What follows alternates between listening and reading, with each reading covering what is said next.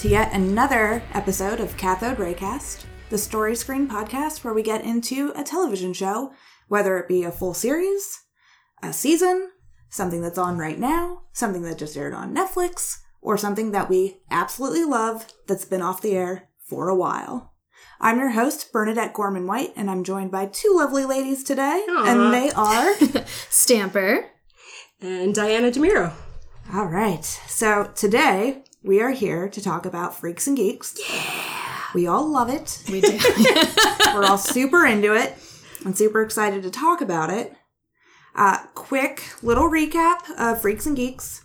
It aired in 1999. Mm-hmm. I didn't remember that. It's weird, right? Yeah. I didn't realize it was that long ago. And it's also strange to me because when you watch it back now, you mm. don't really have the understanding that it aired in 99. You're like, oh, this aired in 1980 Yeah. because it takes place in 1980. It's got that feel. yeah, It definitely so, does. Yeah. The way it's shot. Mm-hmm. and it follows a group of high schoolers, three freshmen, five juniors, seniors. I don't know. That's a good question. It's question. never really. I don't know if they're a mix or, yeah, they could be juniors and or seniors. Right. It could be both. Yeah, because Lindsay's just the older sister. Right. We know that Mhm. Yeah. Sam is a freshman. Right. Yeah, but we don't know Lindsay. And I guess I always freaks. assumed they were seniors. Yeah. I had two older sisters, and we used to joke around that my oldest sister was the freak and Gabby was the geek because they were the same. They were four years apart. So Oh, that's kind cute. of that same attitude of like being low on the totem pole while your sister is like the cool senior. Yep. It's pretty funny. yeah. And yeah, I think uh, this is a show, especially since this is an episode where we're talking about a show that's been off the air for a decent amount of time. I think Yeah, I was it's just okay. googling to just it was get the into it. anniversary. yeah. I'm not sure. I'm not sure I when it actually it's like- aired. Yeah. Well, I think um so I don't I don't know that I watched all of it when it originally was on TV. I know Mhm. I I watched some of it, mm-hmm. but I remember talking to Mike or maybe another friend about it and how it originally um, didn't air in order or like that Mhm. they aired some of the the later episodes initially without airing the pilot and how like Correct. then it got like not well received because people were confused and then i was like why the hell would they do that and then later rewatching it when it came out on dvd and i was like oh this is so much better because you could watch it in the order that they made it Yeah, yeah, because apparently they didn't air three out of the episodes. Right, right. And one of the ones that I think is pretty crucial for the the freak plot line is Yeah. um, the dynamic growing between Lindsay and yeah. Kim. kim kelly is my friend Yeah, exactly, I, I 'cause was reading was about that ones- episode they were like oh it's a little too risque Mm-hmm. I, I mean, I, how how so? Just i mean now modern day I doesn't seem so much but Yeah. back then like the idea of like drinking and sex and parents that kind of suck Yeah, yeah. but I think it was so important to understand Kim and understand why Kim is a bitch. right right And why she's a bitch towards Lindsay, especially because she's been using Lindsay as the scapegoat to her parents and then maybe envious or just like jealous of any Yeah. girl that comes into the clique. she's you sort of weirdly jealous, but then once they're friends, she's solid. Yeah. Mm-hmm. Yeah. You want to be on Kim's side Oh, because she's sh- loyal. Holy shit, To a. Rashida Jones in that episode? I completely forgot that was her. Who, mm. Karen? Woo! Little You're dirtbag. dead, Karen. Yeah. Yeah. Oh, Well, the sucking man. of the thumb, it's like, what the hell was she thinking? Oh, man. Don't do that. Yeah. Yeah. Yeah, well, Busy Phillips was just meant to be a side character as Kim Kelly. And she was so good in the pilot that they're like, oh, we have to Develop write it? her Yeah. into this She's show. gotta be, Because. I guess apparently the original intent was for Lindsay and Daniel to end up together. Well, they definitely then- hint at that in the Yeah, beginning, or at least that she has a crush yeah. on him for sure. Yeah. But then once they realized how good Busy Phillips was Yeah. as Kim, they were like, oh, okay, well, we'll write in this whole Nick sideline Yeah. character. I Yeah. think, um, yeah, and some of those are my favorite points. And I, I like the Me fact too. that, like, Daniel and Kim work out their shit. You know, I it's kind of great. Like, you're like, he's kind of a dirtbag. And then you're kind of like, oh, wait. He comes over and he's like, I'm not going anywhere. I know. It's I like, how didn't can do anything. no to that? and you're like, whoa. oh my I god. know. Whoa. And then like their oh, whole family is like, let's God. leave them alone. You know, like, the scene where the mom's like, "We deserve to see a happy ending," and, then they're she like, opens the door. I know Yeah. it was so intense. I love the parents so much. oh my Yes. gosh, harkens back to such a, you know, gentle, kind of naive time where the parents.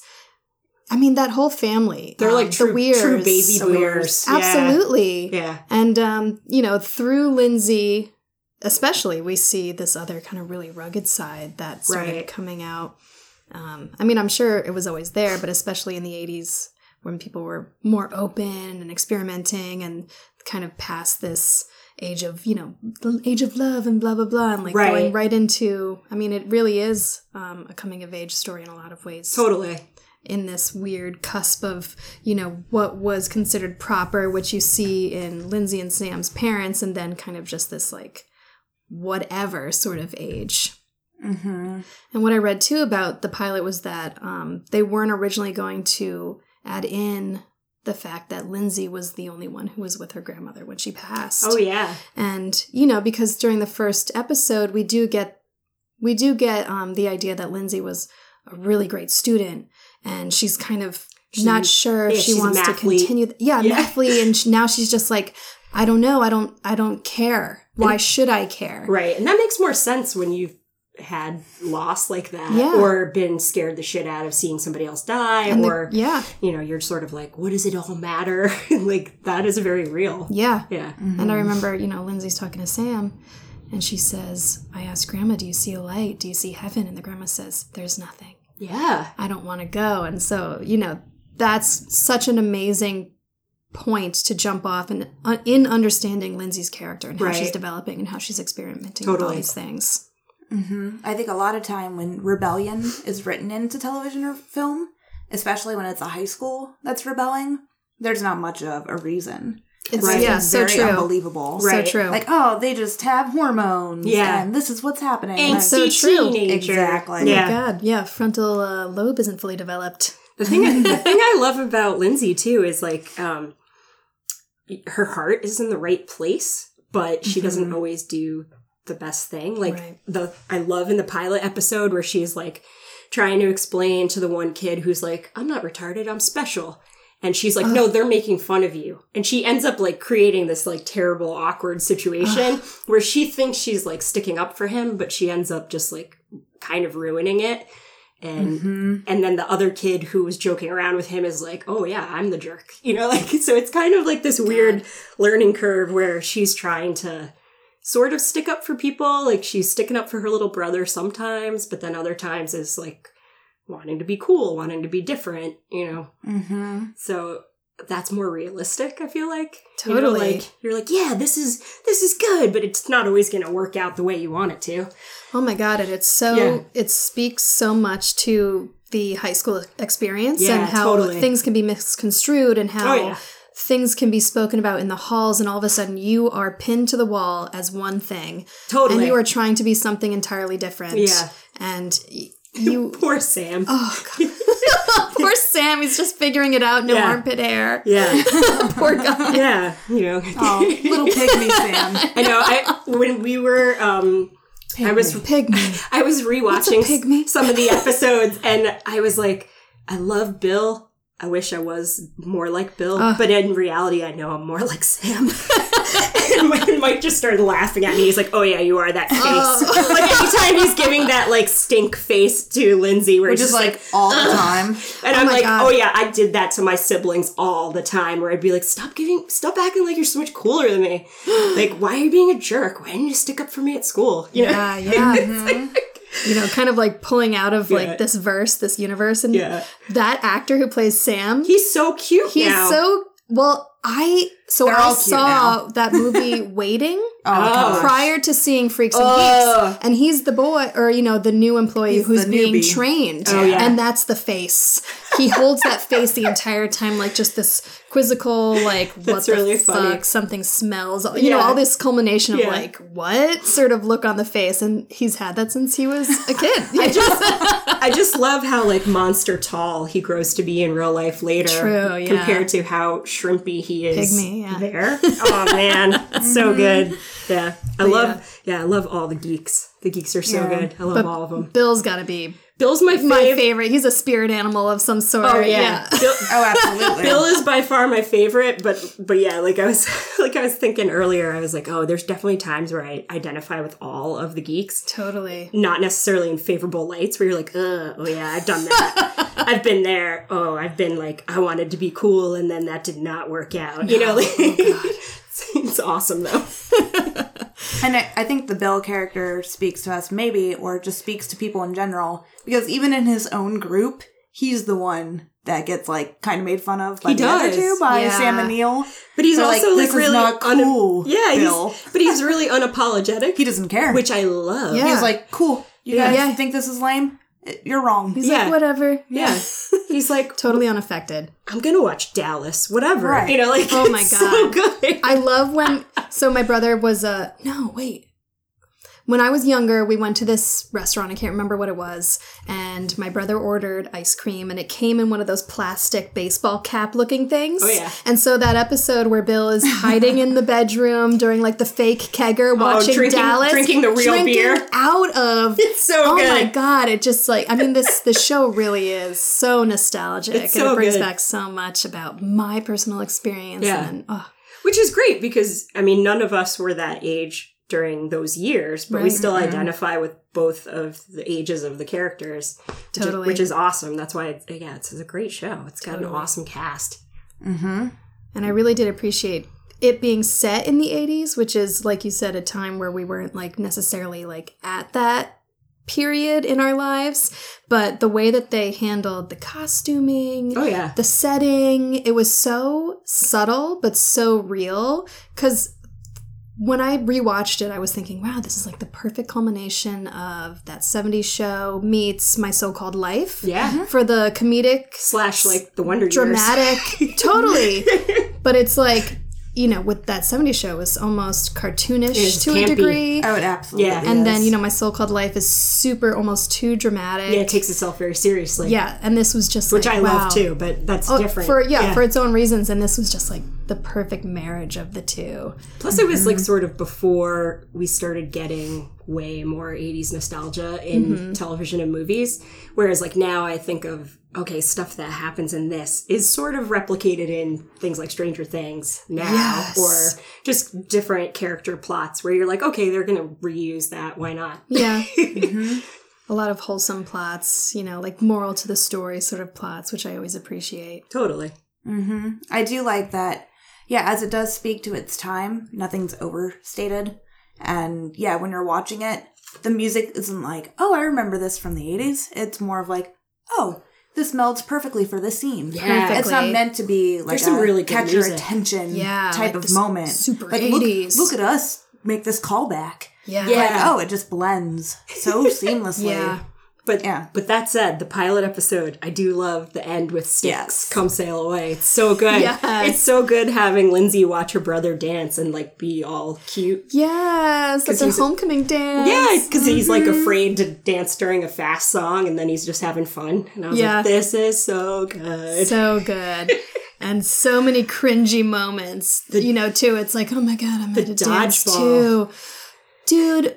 The what dodgeball. the hell the was dodge. dodgeball about? the You know, dodgeball why was that ever sequence- acceptable? I lived that. I, Same. I was that kid mm-hmm. being like, oh shit, oh shit, I'm the last I one. know, Why didn't I get hit earlier? God, I always had glasses. And so I oh. always was like, take me out now. I Yeah. don't have to be worrying about my glasses all day. Yeah. Just hit me. I always looked Just get me out. I always I'll looked like you. I was Catch it. slightly more athletic than I actually was. So then I would just be like, it'd be prolonged pain yeah. Yes. where I'd be like, no. And then eventually I'd be like, I'm wheezing. I gotta go to the nurse. Yeah. Because I wasn't allowed to carry my inhaler back then. You had Oh, to go man. get it at the Yeah, nurse's the office. nurse's office. Yeah. My God. So I was like VIP over there because Yeah. I went there too. I went there like every gym class. I'd be like, okay, I'm wheezing. Mr. me. Ross would be like, all right, go. Oh my god, Get out of here. Oh wait. so that could easily be a moment from the show, right? Oh, Oh, totally. I'm like Yeah. immediately thinking of a time that we were just like, my mom made me this salad. This is in middle school. My mom made me this salad and she had chopped up pieces of salami and put in the Oh, salad. and it's stinky. Mm, well, that wasn't the issue. The issue is I had gym immediately afterwards. Oh, And we had like a warm up session and I started like dry heaving. and then the coach comes over and she's like, Are you okay? It's like slow mo. And I projectile Oh vomited onto her shoes. Oh man. Clutch my mouth, go running into the bathroom. I'm so embarrassed. Oh, Everyone obviously knows. She pulls me to the side afterwards. It's like, Are you okay? And I was so embarrassed. I was just like, just telling her Yeah. how I was so ashamed. Right. goes, Half the kids thought it was me. You know? it's like, oh my God. That would be such a like a, a geek Sam Yeah. moment. You know, it's like, God, I why like- did that happen? Can, can we just tell them it was you? Yeah. I know. I was like, let's That just would be let that be a thing. There were so you. many of the the gym class moments that I definitely identified more so with like my elementary school education because I feel like back then it was like not less politically correct, but slightly, Yeah. you know, so I had an awesome gym teacher that was like six foot two or something like that. So compared to like elementary school Oh my age, he's giant. Yeah. Mm-hmm. And he used to scare the crap out of us. And he would set up like an obstacle course in the gym for us every year, at least once a year, that he referred to as the WIMP test. Oh. And he would try and make it. So in theory, this was good. He'd try and make it so that everyone failed. Really? So that So you you're all wimps. so you're all wimps, and then he would tease all of us. But in, but inevitably there'd be like trying to climb across this cargo net and being like, "I'm gonna die," and, I, and so like all of them trying to climb ropes and stuff on the show. I was Yeah. like, "Oh, I get this." yeah, me. or like you know, we never had a shower at school, but in elementary Yeah, school, same. if I had had to do anything like that, I'm sure I would have been just as freaked out. I've been like, "No way, no one's Yeah, seeing me naked. no No, way." no way." It's like too much. yeah. in my school system, sports were like a big deal. Everyone did sports. And so I did all of the sports. I tried my hand at all of them. And, yeah, I definitely played softball one year, was continually put into the outfield. Maybe didn't get off the bench. Yep. Maybe never hit. And yeah, that episode where Bill was like, just give me a chance. He Yeah. give me a chance. Right. Because my mom would always say, they're kids. Let Yeah. them have fun. Yeah. Totally. This isn't like the World Series. Yeah. Yeah. Let Even her play second base. Let her do Yeah. something else. even in college i was like that because i played soccer for like a year or two in college but Mm-hmm. we were like division three we weren't good we were like bad news bears soccer but i never got to play i would like be like running to the point that i was gonna puke at practice Oh, but then yeah. i'd be like just fucking let me play we're already losing what's the Yeah. difference like Yeah. let me play Right. so then eventually i quit because I, I was just like well this is no fun so i went and like played rugby because it was a club and you didn't have to be good Yeah. and it, and it was fun and it was fun. it was way more fun.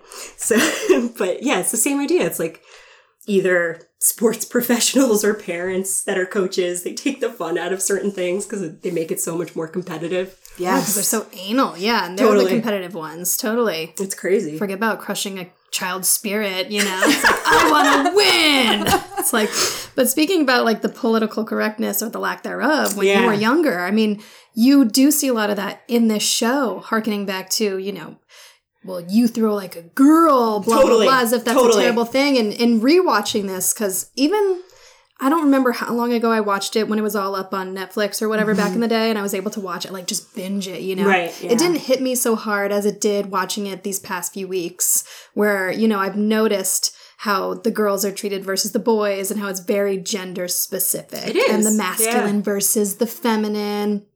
And just like the bullying too. It's like, Yeah. wow.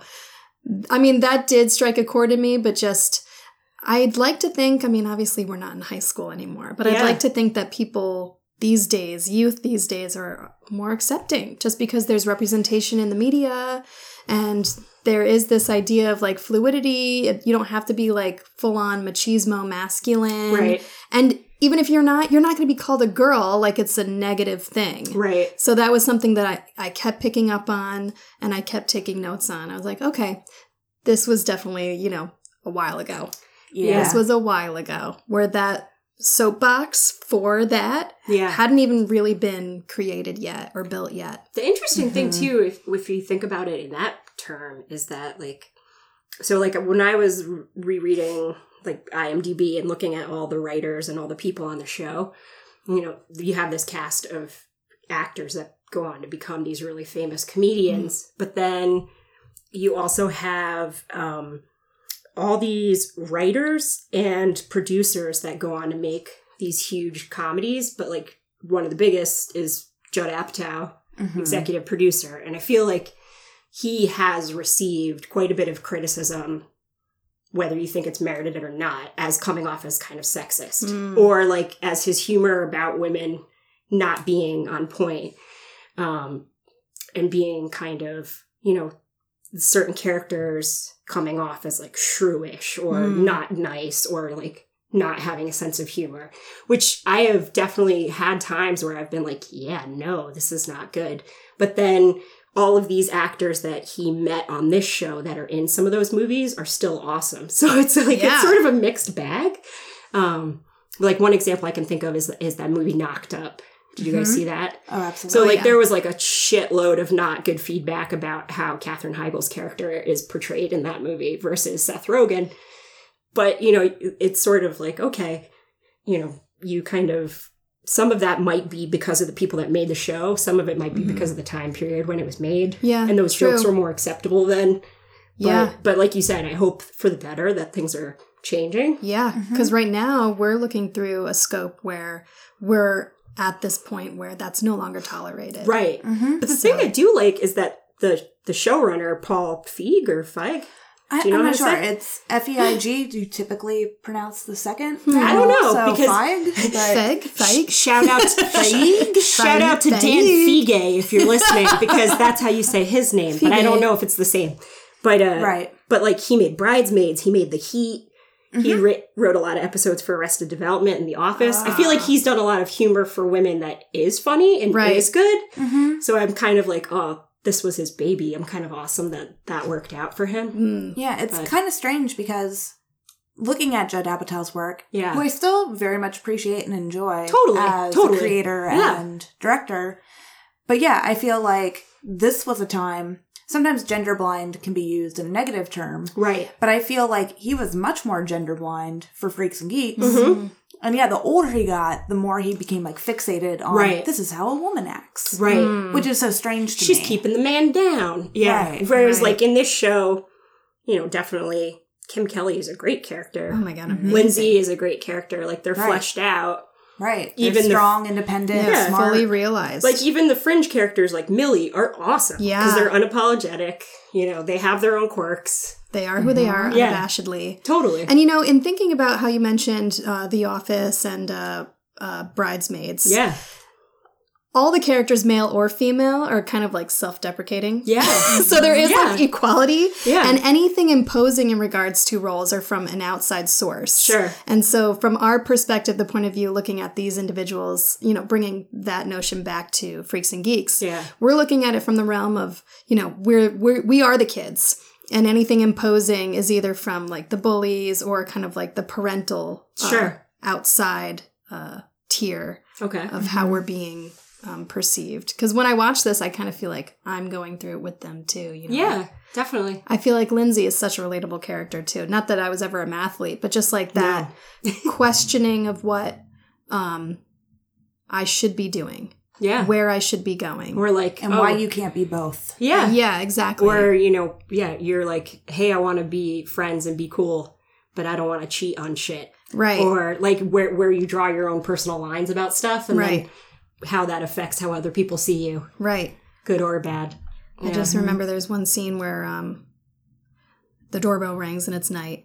And the dad turns to Lindsay and he's like, I'll get the door. It's dark out there and you're a girl. and I was just like, okay, dad. Yeah, like, like- fuck off. like he's very he's he's almost like comically 50s style in that totally, sense. totally. Um I think The a mom, lot too. of the comments that are said like that, like, well, you throw like a girl, or Yeah. you can't open the door because it's dark out. I do think that those lines are not great, and you're like you're supposed to believe like, ooh, that's a character flaw, yeah not right. like t- taken seriously. Right. You know, No, like, yeah. that's Totally. a problem. Yeah. Oh yeah. Harold Weir. I find it so strange when I watch it that he owns a sporting goods store. Yeah. Totally. 'Cause I'm like, how did you get this job? Yeah, Yeah, he's non-athletic. He's just- just, like no. Yeah. yeah, he's always kind of like borderline grumpy, always strict. I love all his stories where the, the outcome is the person just died. Yep. You're Yeah. like, oh, Always. you know what happened to them? They died. They're dead. so and so died on the toilet. Yeah. so funny. what a way to go. Oh man. Oh man, yeah.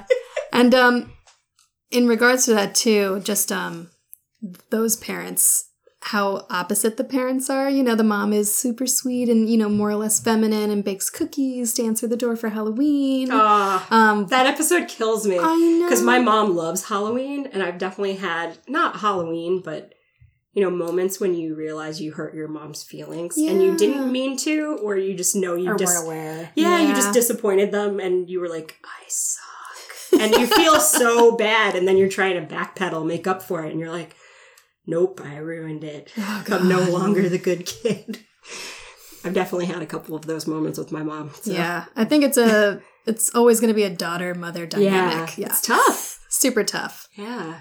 Yeah, when I was growing up, raised by a single mom, and I was the oldest kid of four, I definitely was like the straight A's and all this other stuff. And I feel like I was Lindsay who didn't get to fully break Yeah. into the freak scene. Yeah. Because all of my friends would go to parties and blah, blah, blah. And if I went, I'd say, I can go, but on these terms. I have to be back by 11 p.m. Ah. Someone's going to have to leave this party to take me home. Right. And people would just be trying to have a fun time. And I'd be like, it's 1030. We have to leave. Aw. so I was like a good mixture of Lindsay and Millie. Right. It was okay. like That's cool. not quite branching out into Yeah. the freaks. Like I hung out with a lot of people who did things, but I was like, mm Yeah. My mom says I can't do that. I'm not going to risk getting in trouble. I never took the risks until I was like in college, and then I was like, oh, okay, I can do these things now. hmm I was definitely like a good blend of Bill and Sam. But I had those tendencies too. Where I I, you know, like too, for we'll, sure. we'll get to talking about the peanut episode because I've lived Ah. that, but like definitely, yeah, the dodgeball, the like not, you know, being a little bit of a late bloomer with certain Mm-hmm. things, being compared to your older sibling. Mhm. Um, the one thing I did not have though is like I feel like with the parents, Sam's mom is so like, "Oh, your body's beautiful. You should." Mm. My, I didn't get a lot of that at my house. Yeah. sort of like, tell your brother he has a beautiful body. oh boy, oh boy. God, how does a parent, regardless of what generation you come from, not understand how unbelievably weird that is? Like, never do that. Never ever do that. Sam, you have a beautiful body. You're an Adonis. if you were my brother, Oh yeah. oh my god. Oh God. Yeah. Oh yeah, one of the best scenes in the show. Sam's just sitting there like, uh, No. so awkward. Please make it stop. For the love of God. no, I mean, I was I'm the oldest sibling, and then I had my younger brother, so it was definitely. And my brother is um, three three years and a couple of months younger than me, but he was four years younger than me in school, and so it was a lot of you know me having to protect him or me having to fight his battles and you know i use having with quotes just because it, that's how i felt Right. and at the time, maybe that was true. He did definitely come into his own. And I um, really um, associated with Lindsay due to that kind Mhm. of duality of wanting to be the good girl and then kind of like falling in with a certain crowd that are all really good people at the core Yes. Right. and maybe aren't accepted, um, you know, by parental figures or by society as a whole. Totally. Um, and like you, Bernadette, I didn't really try stuff until I went to college. Like I never smoked the reefer until I went away to college. And it was one of those situations where I, when I heard about my friends in high school doing those things, Yeah. I kind of was like, what, what are you doing? Why are you doing this? And I was the one, not necessarily scolding, but I was the one bringing up the question, like, why are you doing this? This isn't good. I was always blah. paranoid about getting caught doing things. Mm, yeah, and getting in trouble.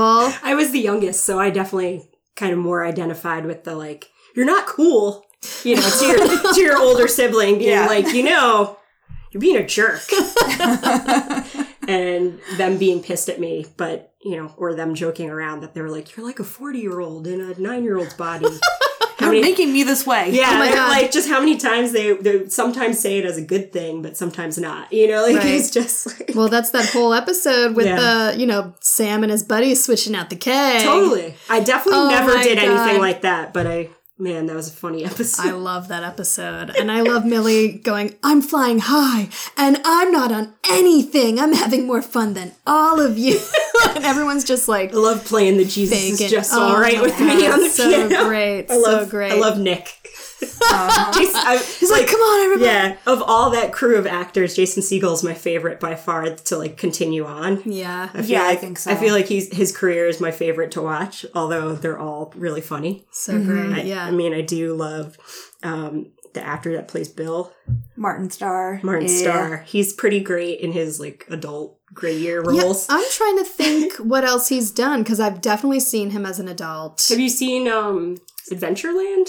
He's in that. Okay. Trying He's to in think. of- Silicon Valley. yeah. Oh, okay. I did watch that for a little bit. Yeah, Mm-hmm. I feel like he's a lot of bit characters in various Judd Apatow stuff, Mm. but uh, He does kind of like just the way he looks. It he has to kind of fill this very niche role in sure, a way. Yeah. totally. Yeah, it's just so funny that he was kind of like obviously the quintessential geek in Right. this show. Oh yeah. But then growing up, he like kind of got pigeonholed into this stoner Jesus role. Yeah. So good though. he is. He's so, so good. good.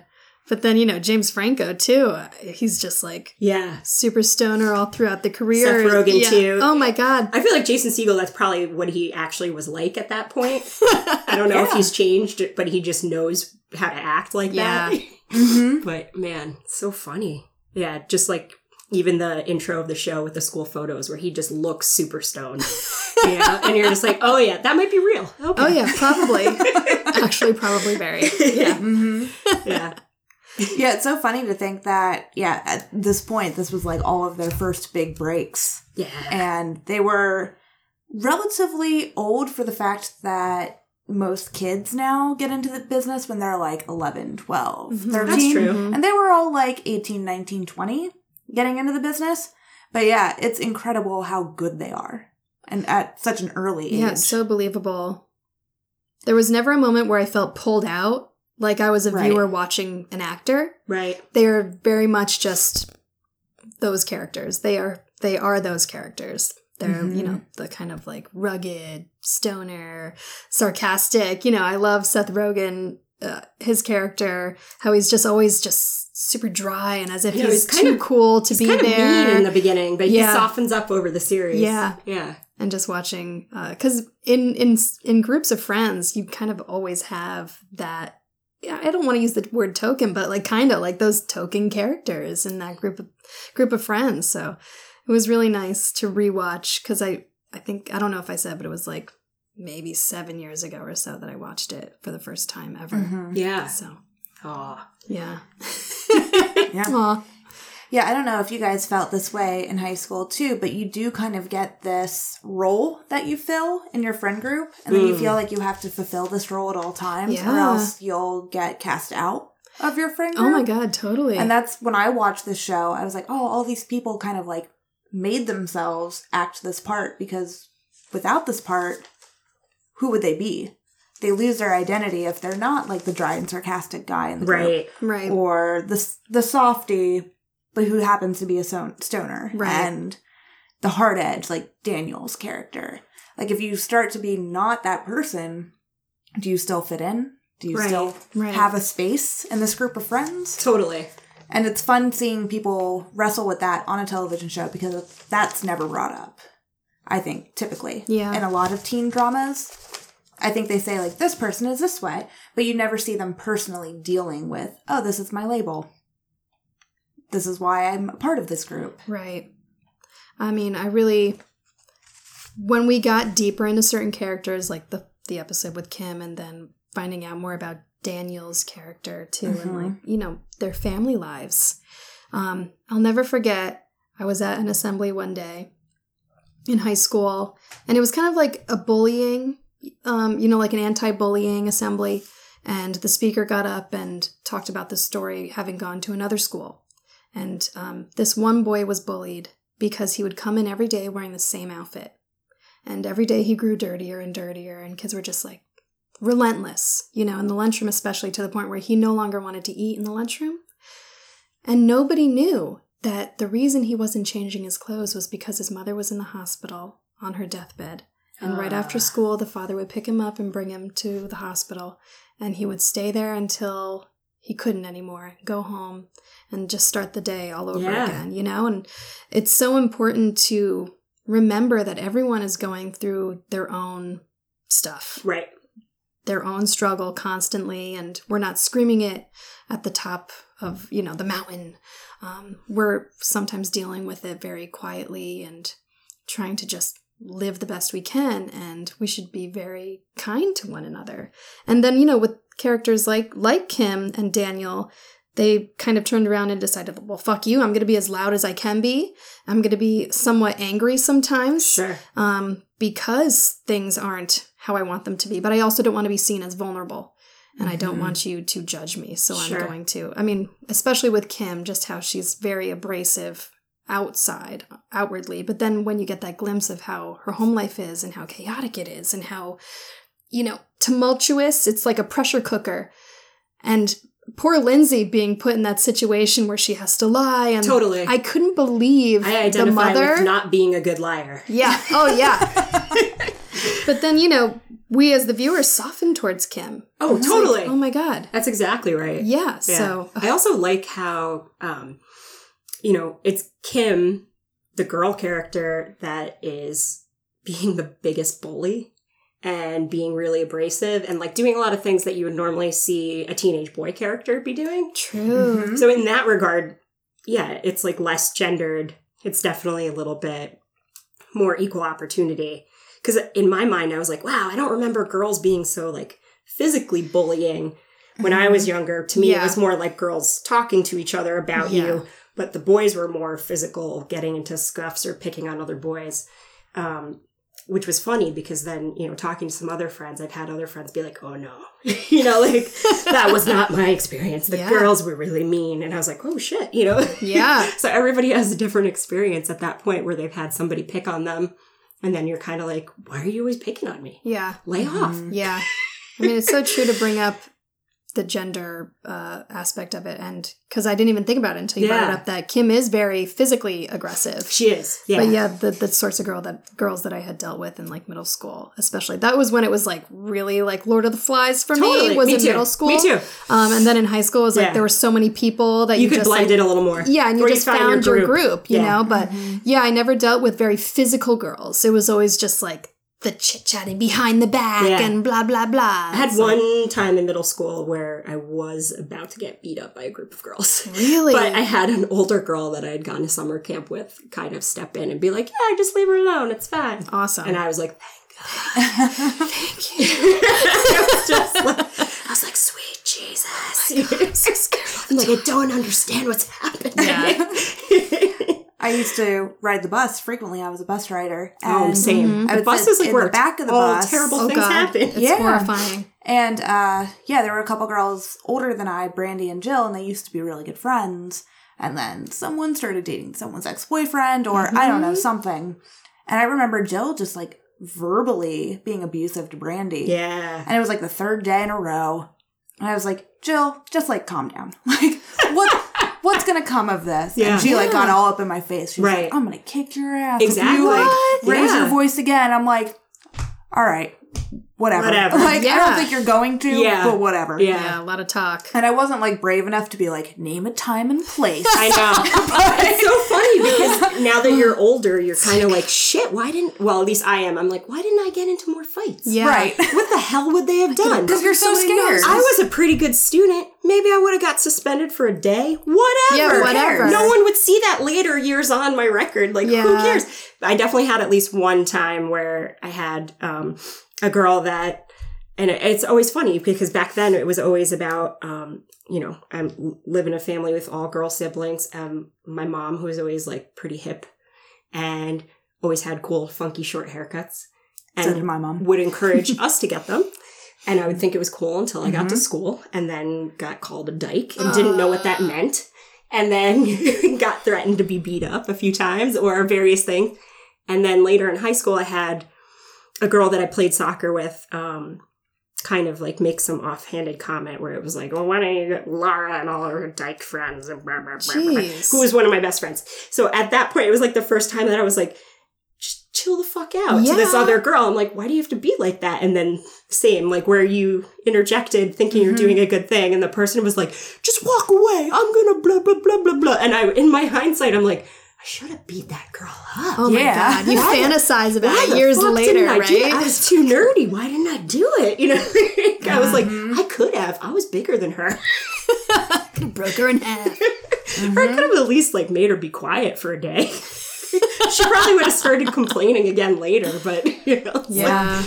but yeah, and and then years later, I found out that that she turned out to be gay. So I was just like, ah, suppression. Oh, no wonder. I was like, don't be the don't be the stereotype. No, that's so yeah, it's so cliche Yeah, for a reason. It is. Yeah, and- for a reason. Sucks but- Because people feel like they can't just Yeah. be themselves, you know, and they have to take it out on others when they're so frustrated with the world. And Totally. The fact that they can't just like be true. Right. Be true to themselves. Yeah. Mm-hmm. yeah.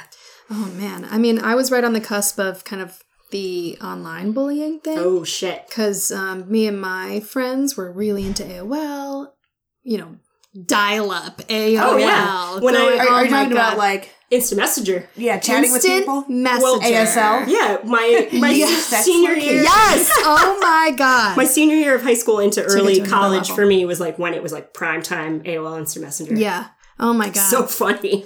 and and borderline dangerous Yeah, too. super So dangerous, Some true. some of the girls that I was hanging out then, Michelle and Randy, we would all hang out and we'd all, you know, when we'd spend time at each other's homes, we'd all kind of like check our instant messenger, blah blah blah, which took up the phone line. So obviously there was a very small window of time, at least with my parents and like Oh, yeah. Michelle's parents' house, we could only be on it for an hour. So we would chat with who we could and we'd always be over each other's shoulders and blah, blah, blah. But there was one day I left, uh, apparently, uh, I left my account open at Michelle's house. Oh no. And Michelle and Randy decided to create, because on Instant Messenger, you could leave an away message. Oh, yeah. And then you could click to see the person's profile. oh no. Oh, yes. So Michelle and Randy went into Paint and they drew these really absurd drawings or, you know, paintings, quote unquote, of Mhm. the three most popular kids in school Andrea, Christy, and Adam. And they wrote these really, I don't remember verbatim what they said, but next to each horrific face Oh, that they no. painted, they wrote something really nasty about each one of them And it got pegged on you? because it was on my That is awful. profile. Why would they do that? And then they messaged each one of those people. So I go into school the next day being none the wiser. Holy shit. Middle school was forever ruined. Middle school. Forever ruined! Middle school. Forever ruined. Forever ruined. Yeah. LaGrange Middle School. Fuck you. Van White. Oh, Terrible. It was awful. Yeah. Ah, Lagrange. Cyberbullying, man. I take it you didn't you didn't have a Mr. Rosso as a I guidance did not have a Mr. Rosso. I didn't have a Mr. Rosso either. It would have been so nice. I didn't either, but can I tell you a funny uh, guidance counselor story? Absolutely. The one and only time that I feel that I took advantage of the system was, and and I was I was proud of myself. My friend Geraldine and I, she was having a bad day about something and was upset, but it wasn't anything that epic. But we didn't want to go to gym or another class. And so she wore contacts. She just put a shitload of eye drops in and made it look like she was crying. And we went to the guidance counselor together and I spun some story bullshit. And we got to sit in the guidance counselor's office on our own for like three hours. Oh, And it, amazing. was, and it was like the only time that I was ever like, we lied. And we didn't get caught. amazing. And I was so proud of myself. And, you know, maybe my parents will listen to this one day, but too late now. You're allowed those three hours, Yeah, okay? But it was awesome. But yeah, I, never usually would I ever think to do stuff like that. But I don't know. At that point, I was like, we already got into college. What's going to do? Yeah. You deserve Yeah. a break, damn it. But yeah. I was a guidance counselor aide, so I was in there a ah. lot. Ooh. Those were good memories. That's good. I, I Those were mean, good. Yeah. yeah. You're helping out. Very others. nerdy. Yeah. Yeah. Uh, I mean, the one thing. Getting out of class. Huh, whatever. Dang, true girl, you getting out of class. Oh man. I mean, I've got to admit, the teachers and the guidance counselors were never that involved as Mr. Rosso, where it seemed like there was always this kind Ah, of like Jeff. omniscient being, always ever aware of what was going on, you Yeah. know, and yeah. you know, it it had its perks where you could get away with certain things, um, but there are those moments with all adolescents where you need someone to kind of like drag you into a quiet room and say, "Tell me what you're feeling right now." I mean, it could just be the area I grew up in where the classes were so large that there was really no way to have those. Um, That's how I moments. felt. I always felt like, and this is not necessarily a fair assessment, but like I always felt like the the like quote unquote problem kids got more attention in a guidance counselor or advisory setting versus Yes. if you were just like not even super smart kid, but if you're just like an average pretty good kid, they left you alone and you're like, mm-hmm. but wait, I'm still having trouble. I need help. yeah, things are weird. Yeah, people are picking on me. It's just not as extreme. Yeah, know? no, yeah. One, no one punched me, but I'm I'm getting you know bullied in another realm. You know, definitely. right. Yeah, Everyone needs Mr. Rosso, whether they want it or not. totally. Yeah.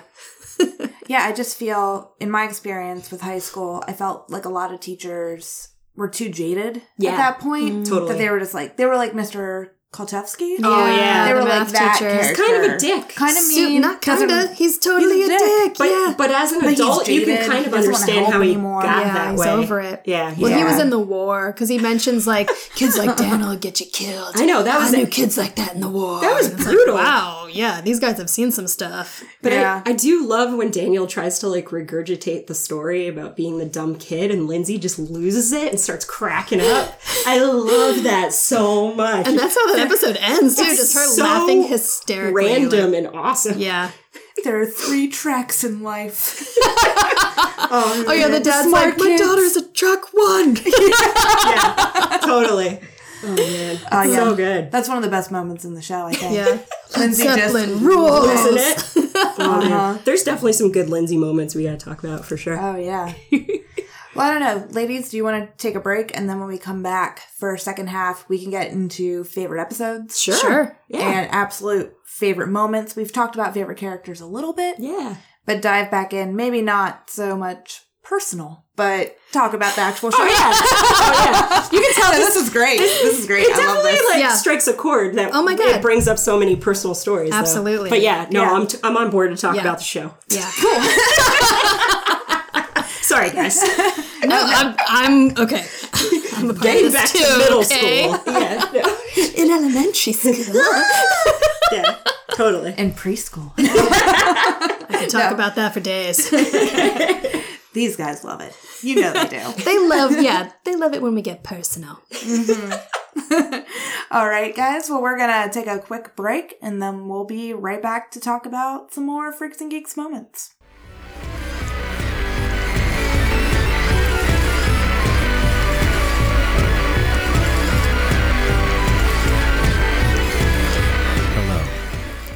Welcome to another episode of It's Fits, where Story Screen's own film laureate, Brian Robert Fitzgibbons, speaks on a film.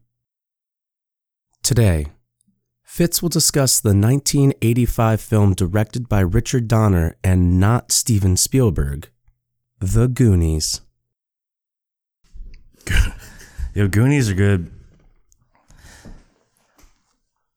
You Goonie! Um, yo, I was thinking about Goonies the other like, and I watched the opening scene. Either way, what's the fucking point? Goonies is like, who cares? My opinion. On It's great. Um, truffle shuffle. I can't. It's a. I like. I. I yeah, uh, we should do this again. This has been another episode of It's Fits.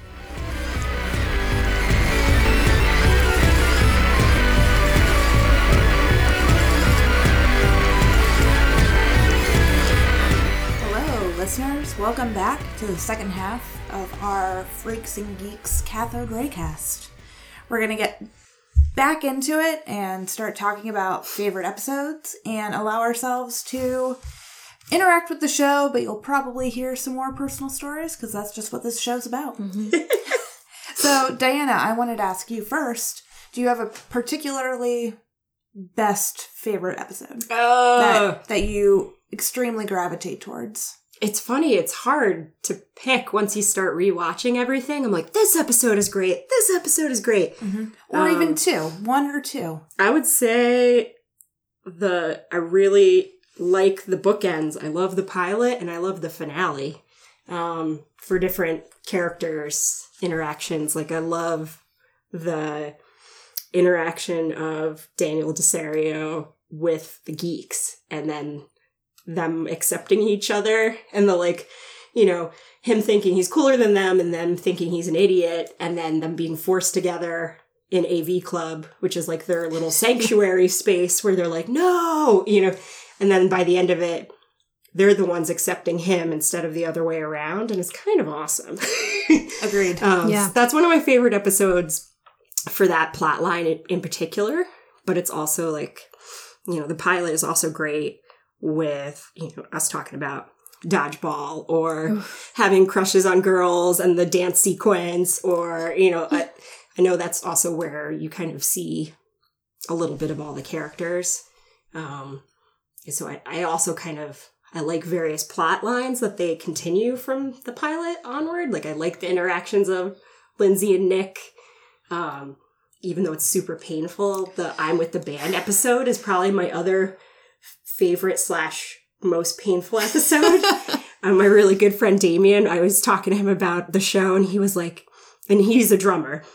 Um, but he was like, I got up to that episode and I couldn't watch anymore because I was too traumatized. Yeah. And I used to play in a band with him and another friend in high school for a while, and then not during high school. I pl- I played in a, a different band with them, but um, but yeah, a lot of those aspects of that, like you wanting to be good and other people not taking it seriously, and then you like being too serious and it's not fun anymore, and it's just cringeworthy in the other regard of like, you know, Lindsay and Nick have some chemistry, but you also feel like it's just motivated by she feels bad Mm, and that's never good. never ever good. And I feel like I've been on the receiving end of that, and I've been the one who's felt bad and been nice to somebody that maybe they misinterpreted that. Mhm. So, like, Yeah. that's sort of like my halfway point with the series where I was like, oh, God, that episode.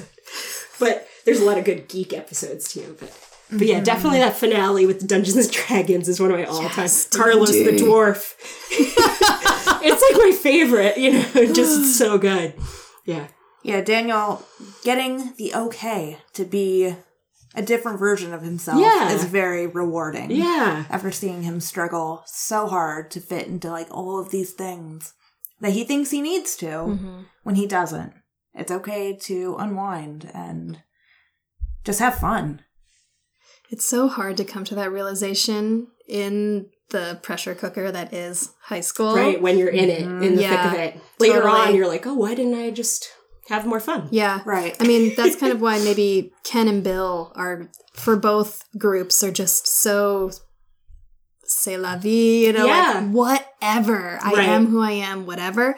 And, you know, in watching it back, it's like, wow, if only I was able to take on that, you know, perspective when I was in it. I might have fared a bit better in not Sure. caring so much about what everyone else Right. thought about me and fitting into this role and um yeah. So seeing Daniel break out of that, it's almost unbelievable in a way, just because as a teenager I never did until, you know, college and it's but then you're like on the cusp of not being a teenager anymore. Right. So it's kind of it kind of makes sense. But then again, Daniel we find out is two years older. So maybe he's a late bloomer in a lot of ways and that it took him a little while longer than some of the other characters to figure himself out. Totally. Mm-hmm. But- yeah, you know, you find out that yeah, Daniel's been held back Mm-hmm. in several situations, and it's just a shame because yeah, in many ways you see William McKinley High really fail their students. In some ways, Mm. there are some people who are there for the kids, Right. but in others, it's like constant failure. Checked out. And then the parents are failing these kids and the friends are failing these kids, but they're kids themselves. Yeah. So they don't know how to help their friends. Yeah, it's kind of that dilemma, like the episode where Lindsay's trying to tutor Daniel, and you're like, mm-hmm. it starts out kind of motivated, like she's got a little crush on him still. She wants to help him out, but then she's also like, no, you could, you could do this. You're not dumb. But then him not believing in it either, Yeah. you know, and just kind of Right. giving up on it. Like, no, I'm just gonna steal the test because that's the way I'm gonna be able to do this. He he was Yeah. defeated already. Totally. And in finding out that it's because he's had two years of being told he can't move on, Right. he's like, Well, this is just the way it's gonna be. or even like with the um with the band episode with Nick's dad being like that stern military Yeah. presence Yeah. and you know we're in a different age now where people are kind of being criticized for having been told like they can be whatever they want. They're going to be good at whatever. Mhm. everybody's good at everything. You're all special. Back then that was very more defeatist. As like the other end of the spectrum where he's like no you're not good at drumming. You're not doing this as a career. You're going into the military. What did i tell you? Your grade point average sucks. Yeah. you know it's just Yeah. like that other extreme is so terrible that Oh my god. And you know, his character being the antithesis of that, yeah um, it reminds me so much of uh what is it? Uh Ted from Bill and Ted's Excellent Oh, Adventure. I Because know. it's the same scenario. is. you It know, just like the same dynamic rocker dude, you know, Yeah. kind of stoner Rebelling. mentality. Yeah. Yeah. totally rebelling, but just in wanting like, to have fun yeah, exactly, just wanting to be a kid. Yeah. and maybe this too is the realization that we're all still at, at that age. Um, in terms of like generational expectations versus how we feel in the moment, you know, the parents coming from a time where when you turn 18, you are a man and you need to start figuring out what you're going to do for the rest of your life. right And you know, that's still very present now, Mm-hmm. But I feel as if as if we have more allowances to kind of figure it out. that period's definitely extended Absolutely. You yeah, we the have idea the that extension. i was allowed to move back in after college because i hadn't found a good job yet Right. it wasn't mm-hmm. like you're out you got to pay for yourself go Yeah. it was like okay you have a lot of debt so you're waitressing while you're applying for quote unquote real jobs Yeah. you know mm-hmm. certainly Yeah. I mean it's a the, different era for sure the ultimatum era, I mean, it's definitely uh, alleviated, I would I would say. Mm-hmm. Like I was never given that ultimatum like you're either doing this or you're doing this. It's like yeah we're here to support you until you find out what it what it's what is exactly for you. Although my father did go through a period where he was like, "You're going to be a bank teller," and I was like, "No, I'm not."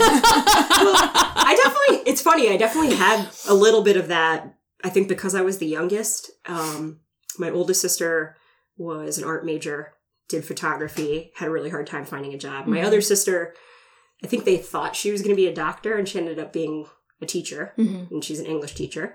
But she's had the steadiest job income since, you know. But then by the time by the time I came around, I wanted to go to school for art for drawing and painting. And my dad was like, "Hell no!"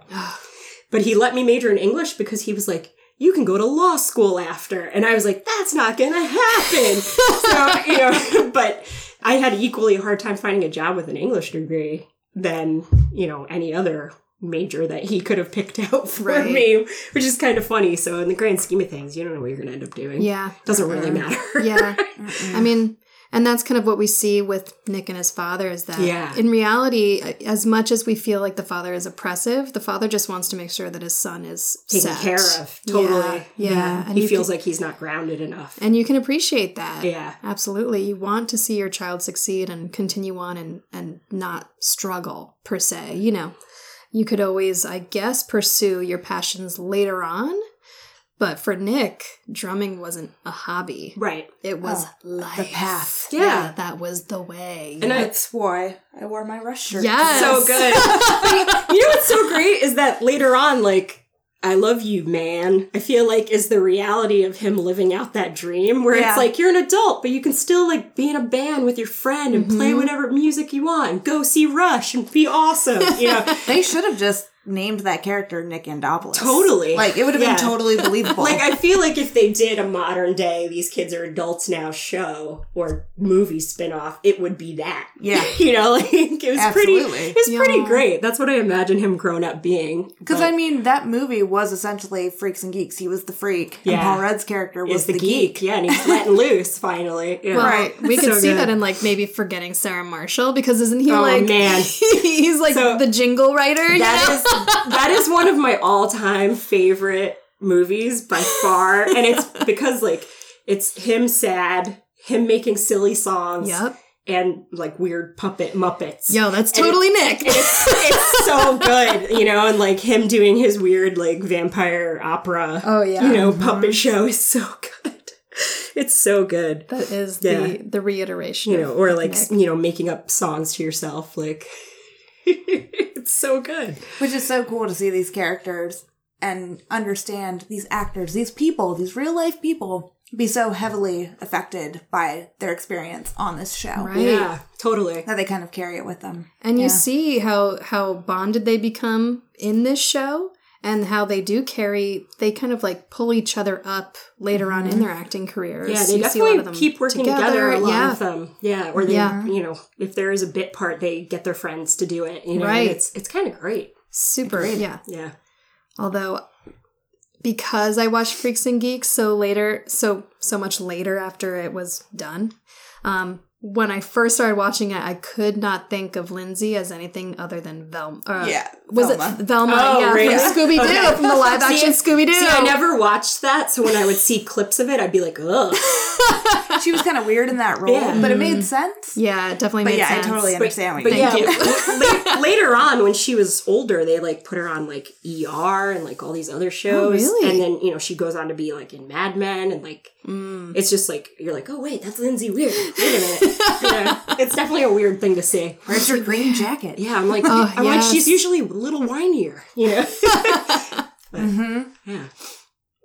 So Stamper, favorite episode, favorite two episodes. What do you gravitate towards? Um, so the first time I watched it, I loved Beers and Weirs. So good. It's it's the second episode, and then in rewatching it, I loved Beers and Weirs. That's so good. I mean- Jesus is just all right with me. It's so good. um, my brother and I, my mom traveled a lot when we were. Um, Dylan was still, my brother was still in high school, and I was coming home from summers in between college semesters, and my mother would leave us cash and just pretty much gave us free reign. And so we actually would always have like kind of huge ragers like that that had a level of everything. Um, the the peaks and the lulls that you see in that episode where everyone's getting, you know, very emotional because of the alcohol or you know, quote unquote alcohol. Right. The borderline fights that potentially happen. Um, and the whole reason really that Lindsay threw this party was because she has a crush on Daniel. Right. And Right. that's such a high school. I mean, to be honest, it can carry through to nowadays, but now it's like mm-hmm. you you post a story on Instagram and hope that so and so watches it, you know, but back then it's like throw a party and hope that guy shows up. Totally. And so she's throwing this party, she wants to impress Daniel, she wants to impress the friend group. And you know, Daniel at one point says, "Oh, I'm inviting my cousins." Oh God, those what, guys. what grade are they in? no grade. Yeah, that was that Ugh. was crazy. Brutal. Like totally the, older brutal. guy. Yeah, just like kind of gross. Yeah, kind of gross. I mean, when when they're all rolling up and Lindsay's outside and she's like, "Hey, who are you guys?" And they're like, "We know Daniel." And Kim comes running and she's like punching him in the arm, like, "Hey guys, blah blah blah." And the one guy throws her over his shoulder and starts slapping her ass. I was Mhm. like, "Whoa, that Yeah. would be super heavy for me if I was Lindsay's age and seeing that for the first time." That sort of interaction between someone much older and a, a high school teenager. Yeah, you know, and her being like, "I dumped Daniel," and being flirty with him. whatever. And you're yeah, like, whoa, this guy's probably way older. yeah. I had a lot of moments where I was like, "Oh, I can hang," and then something like that happens, and, And I'm you're like, like, "I I'm not- can't I hang. can't hang. No, I don't want to hang." not I'm not that chill. this. yeah, Yeah. yeah. not prepared whatsoever. go. right. Yeah. Um I mean, obviously the the major joke uh, of the whole episode is that these kids are acting super duper drunk and everything that comes with that, Yeah. and they are stone cold sober. Right. But even still, I mean, I soup I love before I said that there was never a moment where I was pulled out as a viewer um, and watching characters, but in that moment I really appreciated the actor playing Lindsay and how well she was able to be a drunk teenager because Yeah. she was just like all for it, you know, throwing herself onto the bed and crying because she saw Daniel and Kim making out in her bed and Right. Kim being the quintessential bitch and saying like, "We threw your teddy bears on the floor." Oh, man, so it." mean. I know, I know. So yeah, I mean, And I love Seth Rogen at the end being like, "No, it's cool. I won like a I won the 80 bucks coins." at, at quarters. Yeah, Like, yeah, yeah. Great party, kid. You know, like it's so good. yeah, I, I mean, there's really no. I mean, I can't think of like something that's moral that you take away from that episode per se um because they all kind of get away with it scot-free it's kind of just like a figuring out of feelings and whatnot but I really love that episode. Yeah. It's Yeah. it's funny. It's kind of a lot of like so how much a lot of what actually happens is like put on. totally exactly. Like Totally. we're like mass hysteria, like group mentality, where you're like mob mentality. We're all acting drunk and yeah, crazy. and who can be cooler? Yeah. yeah, totally. So- and no one admitting, oh, maybe nothing's happening to me, but I'm not going to be the one to tell anyone. Right. Right. I don't feel this, but I'm not going to tell you. right. Yeah. So that's a favorite of mine. Beers That's and a good weirs. So good. And especially like the younger kids, like trying to look out for everyone else. Oh, yeah. I mean, it's the like, authority. Trying Yeah. to carry A the freshman? keg back. yeah. Oh my god. Because, I mean, of course, they don't want to get in trouble either, but they're like, we can't let anyone else get in trouble. Right. Oh my god, and what's his face? The cashier who's in all of those Adam Sandler movies. Oh, yeah. And how he's just totally down with the kids. He just thinks it's plot. He's hilarious. like, totally, yes. I was like, okay, cool. Which maybe speaks to um a period where things were a little more acceptable. Like I couldn't see a group of kids going into a liquor store these days and getting away with Oh, doing no way. that. No yeah. way. So many Yeah. regulations or I mean, they were probably still regulated. There's then, cameras like- everywhere now. yeah, you can't get away with that. Yeah. Mm-mm. Burn. What you yeah, think? what about your favorite? or favorites? Or favorites. I feel like there's others that we should talk about too. yeah, yeah, yeah. I, I think, like, I'm like the downer of this group. That's okay. what do you mean? no, you like a serious episode? Yeah, There's my- nothing wrong with that. Yeah. I think my my favorite episode, hands down, which I was like, oh my gosh, just heartbroken, is The garage door. That's one I wanted to talk about. Because We were I'm- talking about the Weirs earlier and the parents in general. right, Yeah. Uh, because I'm a child of divorce, Yeah. and granted, it was all very transparent, and I was younger than Neil when Neil's finding out that his parents don't have a great relationship. Right. But uh, it was all pretty much like, oh, okay, this is happening. Oh, all right, this is happening. It That- didn't happen in like some scandalous thing that I was aware of. That It episode was was scandalous, heartbreaking, though. Yeah. but Yeah. under wraps. But yeah, the the scene where Sam sees Neil's dad hug this woman. Right. at the mall. This yeah. dad that he looks up to because his dad is very strict and kind of Yeah. dweeby and nerdy. But he was like Neil's dad. cool. He's guy. got Cool it dad. on. Yeah. He's a dentist. He's handsome. Right. And then he sees him hugging that woman. But the cool dad is not all he Not seems. very yeah, cool he's at not very cool. Or just like your uh, perception of your dad or another adult not being what you thought, and then Right. him like finally finding which house that garage door opens, and it's so heartbreaking. That is an awesome episode. Yeah. I think my favorite part of the entire series is when Sam comes home and he's crying and he just hugs his parents because the parents get him the Atari that he wanted. Right. And he never thought he was going to get it, but then he realizes I don't need Doesn't the matter. Atari. Yeah. Yeah. And then they get it for him anyway. there's there's And a, he's just bawling and they're like, "Oh, you're welcome, Yeah. I guess." Aw. I feel like Poor naive parents. So I read that, uh, idea. I read that that writer for that episode, I don't know if he directed that episode, I can check, but Jeff Judah, like he wrote it because his parents were like separated and dealing with divorce for like most of his childhood. So I, I liked the fact that it was like it was Personal. A, it was a serious, real. real, episode. Yeah, Very like real. it didn't like candy coat it, No. and it was awkward and and like disturbing at parts, Yeah. but it's so good. So good. There's like a lot of um definitely moments throughout the series where it's kind of like loss of innocence for the geeks. Like Yeah. even like, you know, it's not my favorite episode, but like the, the episode where Daniel gives Sam porn to watch. Yeah. And it Oh my like God. destroys them. Like that that um sequence Oh, of moments more and where they're like spreading away from each other, the three boys, because they become more, you know, Yeah. aware of their bodies, Yeah. probably. Yeah. Yeah. And it's like it's disturbing. And and then but on the flip side of that, like Sam talking to the gym teacher and it being like a real talk about sex, but like a, like a good dad kind of talk is, yeah. is so awesome that you're like, ah, maybe Biff isn't so terrible, you know? Like Right. I can only see him as Biff. I know Oh my he's he's so good yeah. though, but I'm like, oh, man. Understandable. Yeah. so good. Yeah. Yeah, that definitely struck a chord with me because it was the first time too that the geeks really started to challenge what they believed. Right. Because before it was just like, oh, these other kids don't think we're cool. Mm-hmm. Oh, but we're like living in this very secure home area. Oh, I know who I am because I identify as this, and my family identifies as that. Right. And I know how it all works. Yeah. And then to find out, like, oh gosh, well, I have the secret to tell you, Neil. Like, I think maybe your dad isn't as cool, and Neil, like, rebelling against that. Like, Right. no, You don't wanna telling hear me it. is a lie. Yeah. You're a bad friend. And then find out, oh gosh, Yeah. you know, It's, it's true. he, he knows. Yeah. Yeah. And then even more heartbreaking to find out that the mom is like, mm-hmm. And Neil like telling the mom, kind of, but not really. And the mom like just being, mm-hmm. Yeah. Like this is what being an adult is. yeah.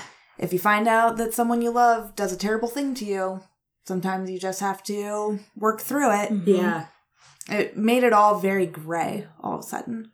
I felt like everyone was living in a world of black and white. Yeah. And then it was like, oh, you have to deal with ambiguity and how do you do with that? Right. And plus, like, Neil is a character that, in a lot of ways, tries to act more mature than he is. And so mm-hmm. then it's kind of nice to see him in these moments where you're like, no, he's a kid. Yeah. He's freaking out about this, or he's upset about that, and he's, like, actually showing it. Because he mm-hmm. tries to do his, like, humor and his impressions as, like, his shield. But, you know. He may wear a sweater vest, but he is a kid. Oh man, I love when he takes. Uh, the other episode I want to talk about is when they go to the the spin the bottle party. But when he takes off his fake turtleneck yeah. at the front His door, little dicky. yeah. Oh Oh man, my god, I why was that ever a thing? No, I love it. Though. yeah. yeah, there's a couple of Bill episodes I want to talk about. Oh They're my so god, good. the bionic woman. Yeah. yeah. Let me Go- put it into my other it. bionic here. I mean, Yeah, let's cycle back. That's let's a- get back to That's it. the thing. I love the Halloween episode Me because too. I have always loved Halloween, and I definitely, yeah, when you get to that point where it's like a loss of innocence, or you're like, Do maybe I trick or treat? Do I Yeah. not trick or treat? right, and you're like, Mm-hmm. let's do it. This is our last chance. But then you also have the flip side of, Mischief. yeah, of kids being mean. Mhm. um, but I love Bill, and definitely that episode where they go to the party with the supposed cool kids is awesome, and he ends up making out with the girl in the closet for a long time. And he kind of is like no you're not you're mean. You know you're not cool. And then she just goes for it with him is like one of the most satisfying ends to an episode. It's so good. You know and neil being outside like they've been in there too long. Like he's freaking out you know. It's so good. And Neil. yeah. So definitely bill in his various arcs you know whether he's trying to be more athletic or Finding out his mom is dating Dating the gym teacher. that Oh my is his rival. Yeah. and the antithesis of him. Right. Yeah. and you know uh just the other the the chokin and tokin episode which is the peanut episode Mm. i love bill because i grew up with serious peanut allergy as a kid and it's like your freak flag but then it is more serious than people realize Yeah. because you can end up in the hospital or you can almost die and i love the the arc of of the bully kid being like you know actually jealous or feeling left out like oh you guys are always together and we used to hang out when we were younger and you know now you you guys are all friends and he just wanted to be part of it Yeah. which is really sad and then Yeah. at the same time bill being like later on like hey i heard what you said and him Mm-hmm. being like whatever you know like but he's kind of understanding of it it's it's kind of just a testament to Bill being a good person. Mm-hmm. You know, like he's. Yeah, all the extra geeks like Harris. Oh, I love. Oh my god, Alan. yeah. I love. And uh, I who's the, the last geek that always hangs out with them.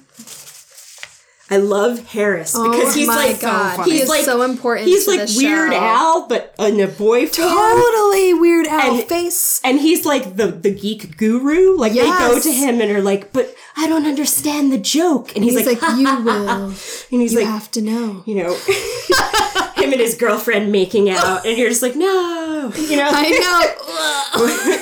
him walking up to Sam totally naked in the locker room, being like, our bodies, They're, Oh my they're, God. They're just Avita saying, you know, He like is I think I'm gonna take German, Avita saying, Avita you know, like you're just like, what? This kid is so weird, but Dude, awesome. he owns it too. like so when he shows up to uh, the Weir's house and he has Yes. that knife just through his head, Oh, for and the mom opens the door and she's like, "Hi, do you want a cookie?" And he says nothing, and she Yeah. hands, "Do you want another one?" And he's like, "Okay."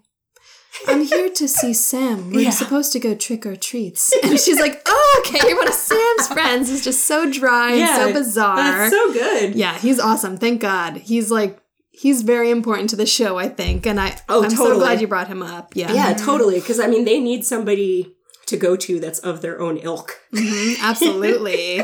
I mean, his introduction in the first episode when um you know they're gonna battle the bully. Oh yeah, when he's like, "Oh yeah, you have to just fight him." Yeah. Mm-hmm. That is another reason why I love the pilot so much because I've always thought about that, like whether you you would fight back of your bully, and I love the fact that Sam gets caught up like flirting with Cindy. And just wanting, you know, having that window where she's actually cool and talking to him, but then like the other kids just go for it, They're- Wailing on like the one really kid's not like, doing anything. I'm just here to watch, and then he ends up getting beat up too. He's like holding on to his leg, like It's so ah. good. I like I like that Bill just like is all in. It's, oh my ah, god, it's so good. totally, totally. And then Gordon. Gordon's the last. Oh, I love geek. him. I like him too. Because he owns himself. Right. He's just like, I know who I am. I know how people think of me. It's That's whatever. okay. Yeah. Yeah. They're like, are they saying I smell? Okay, I smell a little bit. Yeah, and he's hiding out in the bathroom. normal for me. And you're like, that is a reality. Oh, yeah. You're just like, nope, I'm just gonna hide here till class is over. Oh yeah, I mean, Yeah. so many hiding spots in high school, right? Because there are several moments in the show where they're underneath the staircase. You know, I guess that's one thing that they're not. They're not in the bathroom like a lot of other kind of melodramatic teen series. It's Yeah. like hiding out in the bathroom. My so-called you know, life, I feel like it- a lot happens in the bathrooms. Always, but it's like under the bleachers or hiding under the stairs, and it could be speaking to like the underbelly of like what society. I mean, right from the get go, the opening scene of Freaks and Geeks is the, stereotypical jock and stereotypical teenager proclaiming their love for one another, Right. and then the music changes. All of a sudden, it's like rock and roll, and it's all the kids Under the bleachers. under the bleachers, Yeah. and that's the underbelly. They are the um, yeah, the uh, the upside down. I, I also really love um, kind of going back to when we were talking about all the different parents and with the, you know, the garage door episode. I like mm. the, I'm trying to remember the order, which episode or where it was where, you know, you're kind of watching like Lindsay and Nick's short term relationship Yeah. start to end. But then you see how much like Nick just likes spending time with her family. yes. And it's kind of heartbreaking Yeah. because you're like, he just wants to watch TV and eat cereal and hang out with mom and dad and laugh. And like the whole family as a unit recognizes that Nick is lonely and like yeah. needs like a positive parental influence Mhm. and feels bad for him, but they're also like, you gotta break up with him. Like, Yes. you shouldn't be lying to him. That's Yeah. not fair. But they're also like, they feel bad for him. And Yeah. you've been in that boat maybe, but it's like, even if you haven't, you are so endeared with Nick, but at the same time, you know that like, well, you can't just date somebody because you feel bad for them. That's not Never, okay. Never. No. You know, and you want Lindsay to actually like him like that. I know. In the beginning, I kind of thought that maybe they did have a little chemistry. I've talked to other people that have been like, no, I don't think so. She always likes Daniel. And I'm like, yeah, but he's sort of the first character to really be nice to her. Mhm. And a lot of times, like, understanding when she's getting put down by other people, like Kim before she comes Yeah. around.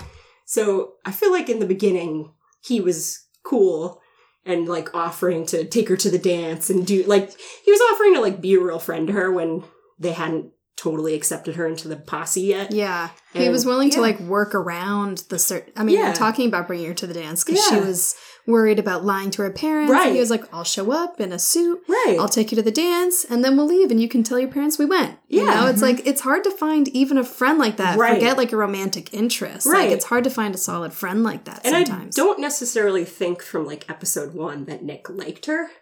Like, me, No. I think he was just open to whoever. Yeah. I think he was just like a good dude. He's really chill. He was being a friend. He was like welcome to having a new friend in the group. He was Mm-hmm. like, no, it's really cool when you hang out with us. Like, we don't want you to not hang out with us. yeah. Right. So, in that regard, I was always a little bummed that that didn't work out, but that's more realistic that it didn't work out. Totally. So, Because Lindsay's very cerebral too, so she would have come to that conclusion sooner than some other girls that could get caught up in like the emotional aspect right. of things. It wouldn't have been a mm-hmm. challenge Yeah. enough for her.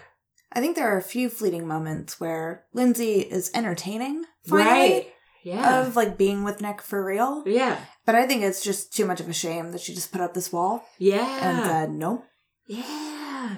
And that's a shame. Mm-hmm. Because in high school, I had a very different experience. I was just like, oh, a boy likes me. Right. Let me explore that. Yeah. Yeah. I, I never like had a wall up except No. for like a couple different people in Mhm. high Right. school that I was like, no, I'm sorry. Never. Yeah. Yeah. Yeah. But I was like, oh, Nick's so cool. Just like him, please. Yeah, Please. it's a- I know. I root. I genuinely rooted for them. To Right. Be, to be Yeah, when I first saw it, you're you're kind of like, "Oh, I don't know if that was the best idea ever to do that." When it's like right after he's destroyed by the mm. the drum tryouts. Yeah. But at the same token, you're like, "No, this could be good." But then later on, you're like, "Oh, you're so soon that you're over it." Oh, that Yeah. sucks. You know, like Yeah. you're just like, "Oh no." Putting another piece of dry ice on the whatever. And you're just like, no, this isn't good. She is not into this. Yeah. It's like uncomfortable to see it. Yeah. the scene where he's going to play Lady L. Oh man, lady. that song is forever ruined. Forever ruined. oh man. Lady L. Wow, there's so many awkward interactions with her parents and him. Well, so so good. I just love that the parents really open their home and They that do. their their home does act as the epicenter for these kind of wayward true. Kids Yeah. that need I mean They're the quote unquote stable family. absolutely I mean They have their own shit, but still. but still I mean what I love about the one episode with uh you know uh Kim's family Yeah. and then that crazy like soap opera happens in the household the mom keeps pulling Lindsay to the side and talking to her like you know, these are your friends. What are we doing? Blah, blah, blah. And Lindsay says, Mom, not every family is like our family. Mm. And the mom goes, I know. But then the mom is a, a lot like more a- receptive and open Yeah, to the fact call. that this like tornado is taking over the house. Totally. Yeah. Because they're all just kids. I think also too, like a certain point, it's like, um, you know, she starts liking Nick and like being kind to him, and then like Lindsay is like, "Mom, what are you doing?" You know, like you're making it harder. You know, Yeah, like- yeah. But at, at the same token, it's like, yeah, she's like being a good mom and trying to be accepting of all these kids, and it's out of her comfort zone, but she's still like doing what she knows to be supportive, which is like feed people. Yeah. listen to them after school. You know, it's just like tell them some advice. You know, but yeah, it's so sweet.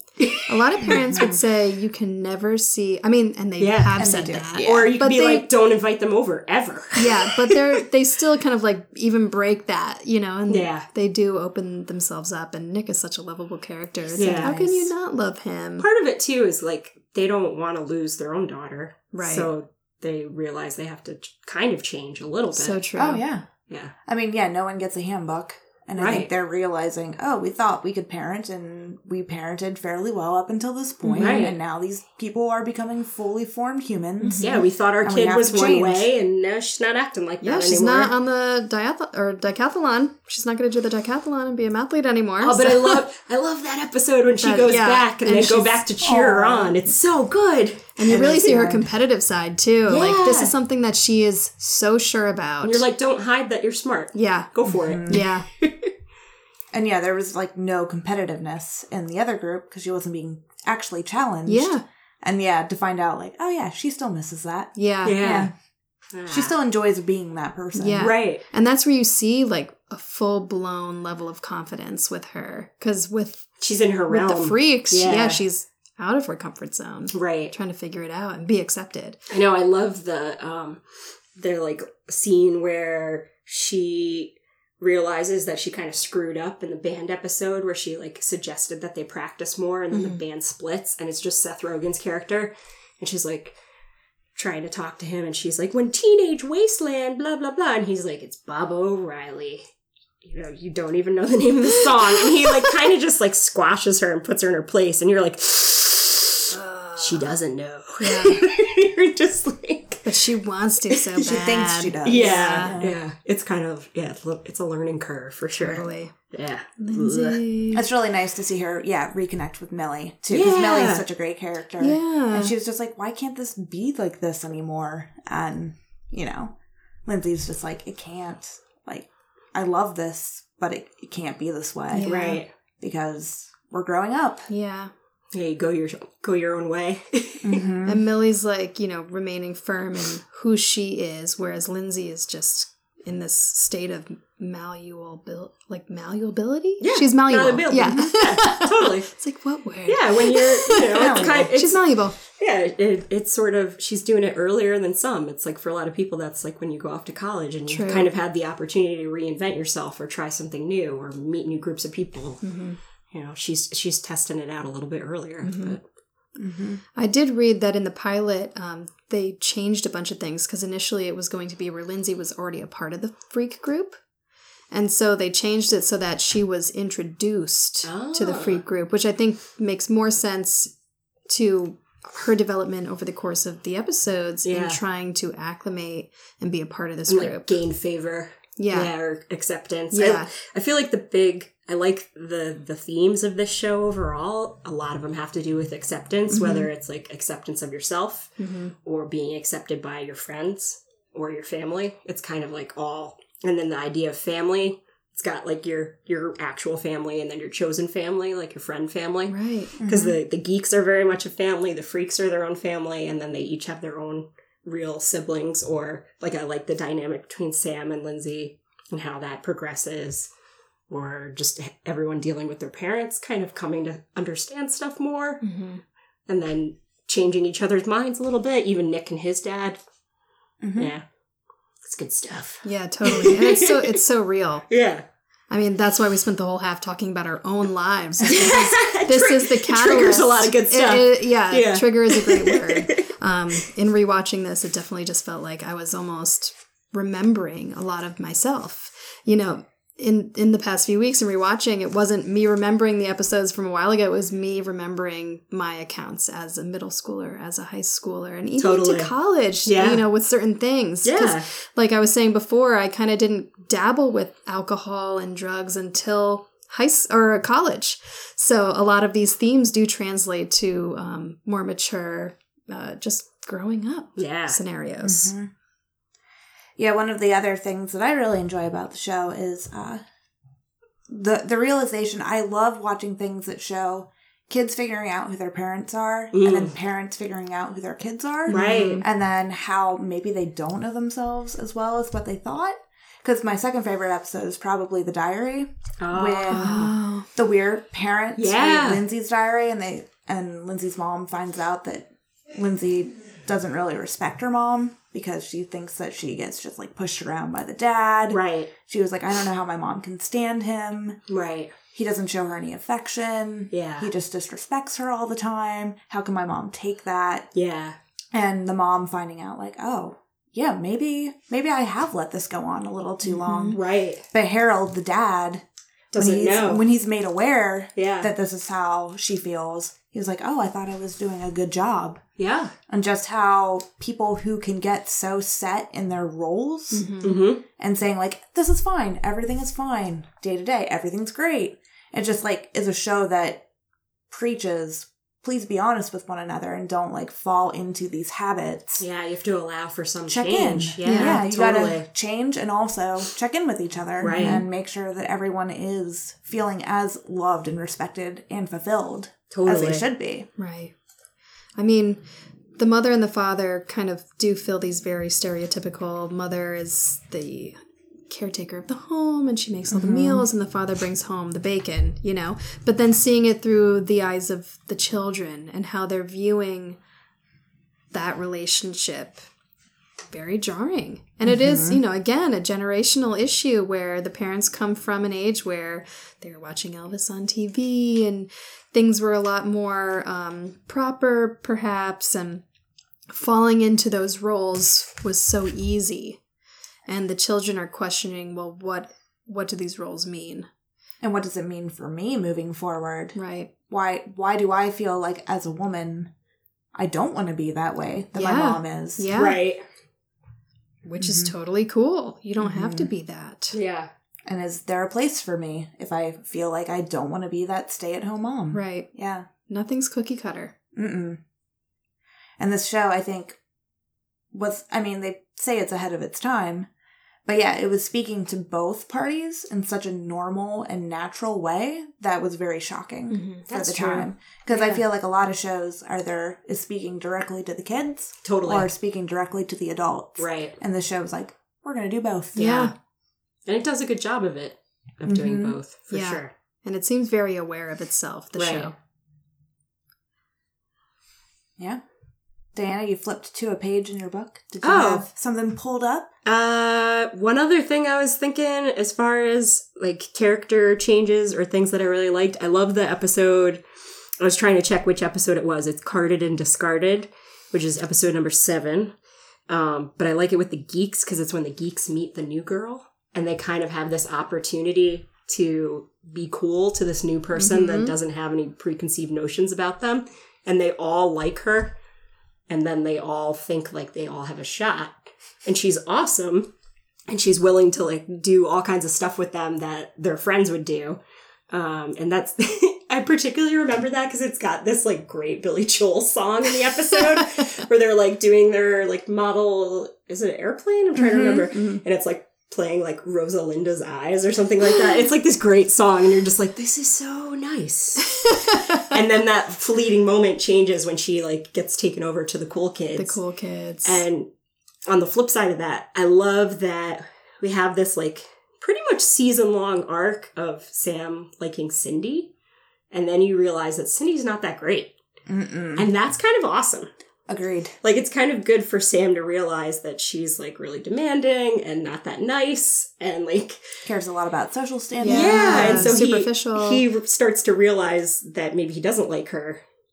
And that's kind of awesome. He's not like Agreed. pressured into being her boyfriend for forever and ever just because she's cool and pretty. You know, Or changing, yeah. yeah, Yeah. he doesn't he doesn't really want to change, which is admirable and not everybody does that. yeah. Yeah. So I kind of love those two, you know, juxt- juxtapositions of those girl characters that the geeks like, hmm you know, because they're sort of like the unattainable and then they are Mhm. attained and you're kind of like, oh, wait, maybe it's not what you Yeah, thought. like meh. yeah. Yeah, it actually was kind of a shocker with Cindy because of how Yeah. It took such a long time. and she was just like She you know, was pretty sweet for a while. very sweet and Yeah. always active in school activities Hey, and volunteering. Yeah. Yeah. and he'd always be like, "Oh, hi, Cindy. I didn't see you there." You know, that was like literally their interaction the whole time. Like, So- "Hi, Sam. Oh, hi, Cindy." Like literally. so cute. I couldn't turn the captions off when I was watching it. it was very apparent how many times Sam said, Oh, hi, Cindy, as if he wasn't lingering in the corner watching her, you know? Uh-huh. Aw. Yeah, I liked that uh that other girl character, the Maureen character. Yeah, Maureen. I liked it too that yeah, at the end she was like, I still can be friends with you. Like Right. I'm just friends with these other people too. Yeah. I was like, ooh, she's crossing lines. Yes. That's very cool. Yeah. Yeah, I definitely I identified with that not in the high school setting, but when I was younger because when I was in middle school, I was friends with more kids, and then when we got to high school, they kind of started to diverge into various Mm. cliques. hmm for a little while, at least like f- maybe freshman sophomore year, I started to try and hang out with everybody still, but then realizing like certain kids were quote unquote cooler or they played sports or they did Mm. this or I was like these are the kids that are in all my honors classes and my are my geek friends and I love them. And so and so made fun of them and that's not cool. So maybe I don't like that person as much as I used to. You know, it's sort of like a weird divide. Yeah. But yeah, recognizing like, hey, we can still be friends. I still like doing this stuff. I'm just also gonna hang out with so and so. Yeah. It's a major awakening. Yeah. I definitely felt like I kind of um, permeated through different social groups. Like um, my main core group were kind of like skater emo kids, you know. But then I was also super good friends from a very young age with like the AP kids, Yeah. and I was always like in the middle, so I never like made it to those classes. Yeah. And then the kids that were just kind of like the kids you wouldn't want to bring home to introduce to your family, like with tons of facial piercings that they would do themselves. You know, the kids that were experimenting with things that were a little too early for my liking, but even still was like You kind still of all inclusive. Yeah, you would still find somebody you connected with. Absolutely, yeah. And you do, you figure out what you're willing to expose yourself to and what you're not. So some people kind of like it, it there's a shedding period too where you have to let go of certain things because Yeah. you know for yourself that it's not what you want. So unfortunately a lot of the facial piercers were out. Aw. they were doing fair. some scary stuff. Aw. Yeah. I, I always felt like there was there was also like instances like you know like getting back to like AV club with Daniel being in there, but like there's instances where you got along with certain people, like certain classes or situations where you bonded, but then like in the real world. You just kind of acknowledge each other, but you wouldn't necessarily be like, yeah, we're really friends. But Mm. maybe in some of these small instances, like classes where you were more mixed with kids of different tiers, like language classes or other Yeah. gym or stuff where you might not interact with certain people all the time, but you're thrown into it. Mm-hmm. Sometimes you bond with certain people, or sometimes you're like, no, No. they are out to get me. Yeah. I went to a fairly small school, and elementary was kindergarten through sixth grade. Oh, wow. And I was with, I moved to this area in Indiana when I was in second grade. And I was with the same group of kids all the way up through fifth grade. I was in like the A's class, whatever. And then sixth grade, they separated people out into three periods, like a first, second, and homeroom. Mhm. And my mom, all my friends had their parents call in and say, I want this specific homeroom teacher. I said, Mom, Ah. please do it. And she was like, No, you'll get who you get. And so I made friends with a completely different group of people Right. in sixth Yeah. grade and got exposed to a lot of new and Totally. different things. And I did some weird, questionable things. Yeah. But I made different friends that year. Yeah. Yeah. But then my high school, which was right across the street from the elementary school, was 7 through 12. Mm. And when I was a senior, my brother was a freshman, and my other sister was in seventh grade. And I graduated with like 70 some people. Oh, wow. And so I knew like the entire You school. knew everybody. Yeah. Yeah. And by that point in high school, I identified the most with like band nerds, but I was also still friends with like the A's class people who were kind of like the popular kids. They Mm. would just get like elected for like homecoming court, Right. Oh, or yeah. prom court. Yeah. But they weren't necessarily popular. Everyone was popular. Yeah, Yeah. Everyone, knew, each everyone. other. Yeah. Ah, So it was weird. but I would definitely like the older I got, like there was always a rumor mill circulating. Totally. And it kind of depended on who you were associating with for like what kind of rumor was put out Mhm. about you. I'm like, this is so silly. We all like each other. Yeah. What's, what's the matter with this? We have like the the Hicks, like the farm boys, I see. Yeah. the the skater kids. Mhm. I would pierce my friends' ears at my house Okay, because they would come to my girl, house to get their ears pierced. So- but I was still like, guys, we have I have to be home by ten. so, weird mix of kids Very, growing yeah. up. Oh, man. But it is so crucial. You know, the culmination makes us who we are. Right. I, mm-hmm. I'm so thankful that human character is cumulative and I am who I am because of who everyone else was to me at the time that they were present, you know? Right, so like Melissa right. Lauro, who invited me over to her house, who wanted me to pierce her like upper lip and her friend was piercing her like, you know, right above the chin. And I'm just mm-hmm. seeing this like jagged needle go through and these were the girls that were like getting into drinking and all this stuff like too soon. So for me, like that group of kids was like, I just can't. I cannot. right. but even in spending time with those people, I am so thankful and grateful because that I am who I mm-hmm. am because of it. So, Totally. exactly. yeah. Yeah. No regrets. No regrets. Yeah. No regrets. No regrets. no regret. He's under the he's under the bed. One McGirt under the bed. Any closing thoughts? Anything that anyone wants to touch on? This show is so expansive. I mean, Did you guys want to talk at all about the finale a little bit more? I know we kind of touched on like the Daniel and the geeks, but like True. Lindsay and or Nick Oh, Well, yeah. with Disco Sucks and that coming full circle. Mhm. Well, I you know, it is kind of a bummer that it didn't necessarily go on to another Yeah. season, but I think that the show from the first pilot episode to the last episode is so perfect.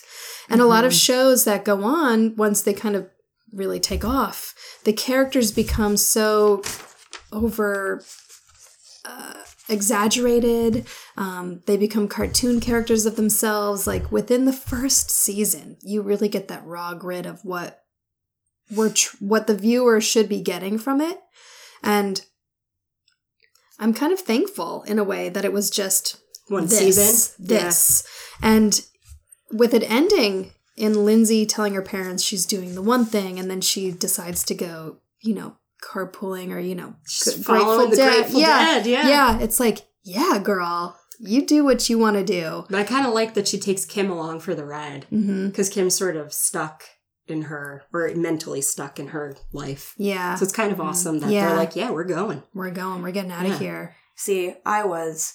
I'm super grateful for the ending. Because Yeah. I think it's super bold Mhm. and Yeah. fresh.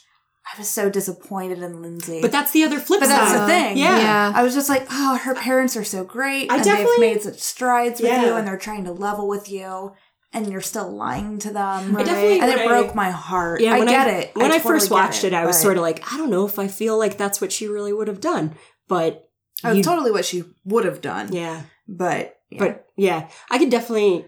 I was definitely a little disappointed when I first watched it, Mhm. but going back to it later, I'm kind of like, all right, she's she's branching out. She's Yeah, trying. being true to herself. Yeah. In that moment at least because as we had seen throughout the series is that she would go back and forth right. Mhm. um you know the which wolf do you feed the good wolf or the bad wolf Right. and she was feeding both Yeah. and so in the end is it the good wolf or the bad wolf that she fed fed or is it just like her being true to herself in that moment because trying to appease your parents at all times only appeases your parents at all times Right. Right. it can't doesn't work. appease yourself and you have to you have to be true to who you are Mhm.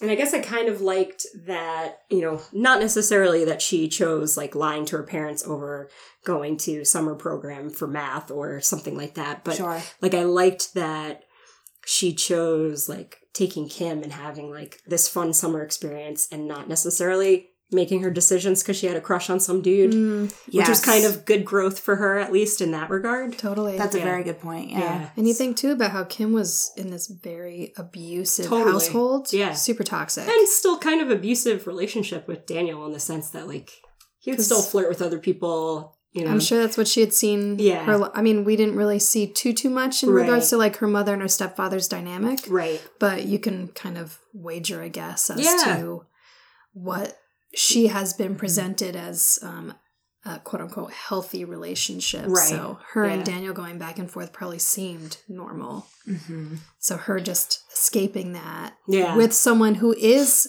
you know, Lindsay's a rock, regardless a of her. yeah, she's definitely totally, a good friend to her. totally, and Yeah. she is someone who is definitely level-headed, even though she's constantly questioning um, her parents Yeah. and authority and what she considers to be right and wrong, despite what society is telling her is right and wrong. That's true. So Yeah, Lindsay and Kim, I think would it, it would have been very interesting to see what would have come of all that potentially in a Yeah, second season. totally. But with the way it, it ended, we can who almost rubs off on who in the yeah, long run? right. Yeah, Mm-hmm. I will say that it made me so happy to see Nick happy Aw. because I don't think disco sucks. Yeah. I understand that mentality. It's really kind of bittersweet. It's like Yeah. it's like sad when he has his new girlfriend and the rest of his friends are not accepting. Mm. But then when they Yeah. come around towards the end, you're like, oh, it's okay. It'll be okay. It's also sad because, like, Sarah, the Lizzy Caplan character, Yeah. existed pre Lindsay and then post Lindsay. It was someone who was like kind of in his life. Mhm. Yeah, you And kind then of see her as like she sort of likes him. It it's sad to to wonder is Like he a with her because Yeah. he can't have Lindsay, Right. or is he truly happy? yeah, or he's like he's with somebody who actually likes him, Who cares who's about nice him? to Yeah. him. Yeah. Yeah. which is a bummer. But you're also like, ah, Yeah. But Yeah. he seems very happy during that disco scene, yeah. which is really nice. Yeah. It's really fun. It's really good. Yeah. yeah. Not the end you would see for Nick and Andopolis. No. not at all. Not what I expected at all. Not yeah. Mm-mm. None of them really is what I expected Yeah. in that. Yeah. Yeah. Which which I appreciate. That to me means that it was a good show. That they did a good job because I didn't see it all coming. So Mhm. Yeah, I mean, NBC is notorious for not necessarily knowing what to do with alternative programming. mm, And Freaks and Geeks at the time was, Was. super alternative. yeah. I feel like NBC is only comfortable with comedies that fit a very specific role. Mm-hmm. Very family oriented, typically. Or like a Will and Grace, like very laugh track Mm. oriented. Something that they can like keep their hands in all of the different pots. And Freaks and Geeks was so different and breaking the mold that I can see why, you know, like the first 12 episodes aired on NBC. They had it slated for 18. Fans came back and rallied. They aired three, and then the last like three episodes went to Fox Family, which is so Mhm. Oh, strange. really? Yeah, yeah, I was reading up on that. Yeah, So yeah, just knowing that this show was so mishandled from the get is Yeah. super disappointing. It is disappointing. Yeah. Like it needed a better network or yeah, like Absolutely. if this had come out in the age of Netflix, oh yeah, would have gotten a season Netflix two. original. Yeah. But I'm kind of glad that it didn't. It is. It's kind of short and sweet. It's good. exactly. Yeah.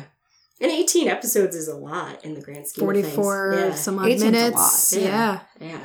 So in reality, that could have been two seasons if it was a Netflix show Yeah. or something like that. Sure. Yeah. Yeah. But but yeah, it's true. It's kind of good. It's sort of a time capsule. I'm glad it's where it is. I agree. I agree. Makes it more special. Because in the era of Netflix shows, I feel like a lot of them are popcorn shows. Yeah, you which- binge it and you don't remember and you it. enjoy it. Yeah. But then you're like, I don't remember what happened. Yeah. These episodes, They stay with, with you. you. They yeah. do. they're, like a hearty meal. Yeah. Totally. Yeah. A scarring meal. A scarring. Oh, Triggering. It triggers me. Good slash bad. yes. Yeah. Yeah. So. So yeah. Oh, cool. I think I think Yeah, we're pretty that's good on that. Yeah. Thank you for suggesting that we watch this for this episode. Yeah. So, So good. I want to get into the habit of, yeah, doing more of like, oh, this is a current show. Oh, this is a show we all love. Yeah. Yeah. Current throwback. Yeah. Yeah. Because, yeah, these shows are important and there are lots of important shows on now. And I think we should pay attention to all of them. Absolutely. Awesome. Well, thank you so much for joining me. Thanks for Thank having you. us. Hashing it out. Yeah. I'll be thinking about this for a while. This was Same, great. yeah. And yeah, uh, just make sure to follow us on all the different channels. You can find us on Instagram, Twitter, Facebook. Make sure to go to storyscreenbeacon.com. That is the hub for everything. Sign up for our newsletter. You can find out things about articles, podcasts, reviews, and then showtimes for our theater in Beacon, New York. So yeah. interact with us, talk to us, tell us what you want us to talk about. That's great too. We kind of just choose on our own free will. Mhm. But it'd be cool if you guys say we want to hear you talk about a certain thing. We would love to do that. Yeah. Give us some insight. But thank you so much, listeners. We'll catch you next time. And bye bye for now. Bye. Bye.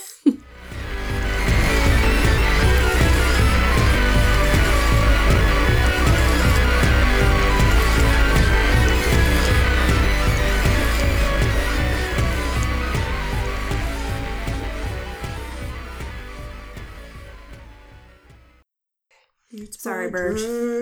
He didn't get any of that fun Oh. headphone talk. Oh oh yeah, we gotta we gotta have some chit chat so that he has stuff to record. Mm-hmm. Yeah. Well, the That's moment okay. is past. It's over The now. fun's over.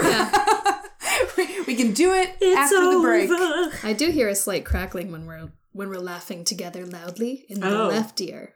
Okay. Interesting. Snap crackle pop. Yeah, a little little crackle. Should I be should I be worried? If I it don't know. if it crackles I hear really crackle, loud, yeah. it's gonna hurt your ear. So just make sure they're not like. Are, is there volume on those or no? I don't. I genuinely don't Down know. here, maybe? Oh. Yes. Genius. What's that? What's that? Now we're whispering, so you can't tell if down the volume. Hello, hello. Is it better Hello, for you? hello. No. Nothing's happening. So No? I'll just leave this off the one ear. I don't want what is it called? Tinnitus. Oh yeah. Oh yeah, that got down. Well, this Yeah. is this is just the volume for us, oh okay. and then I think the gain sounds good to me. I Sounds good. Okay, cool. You're good. Yeah, I'm good. We're we're all good. Okay, awesome. All right.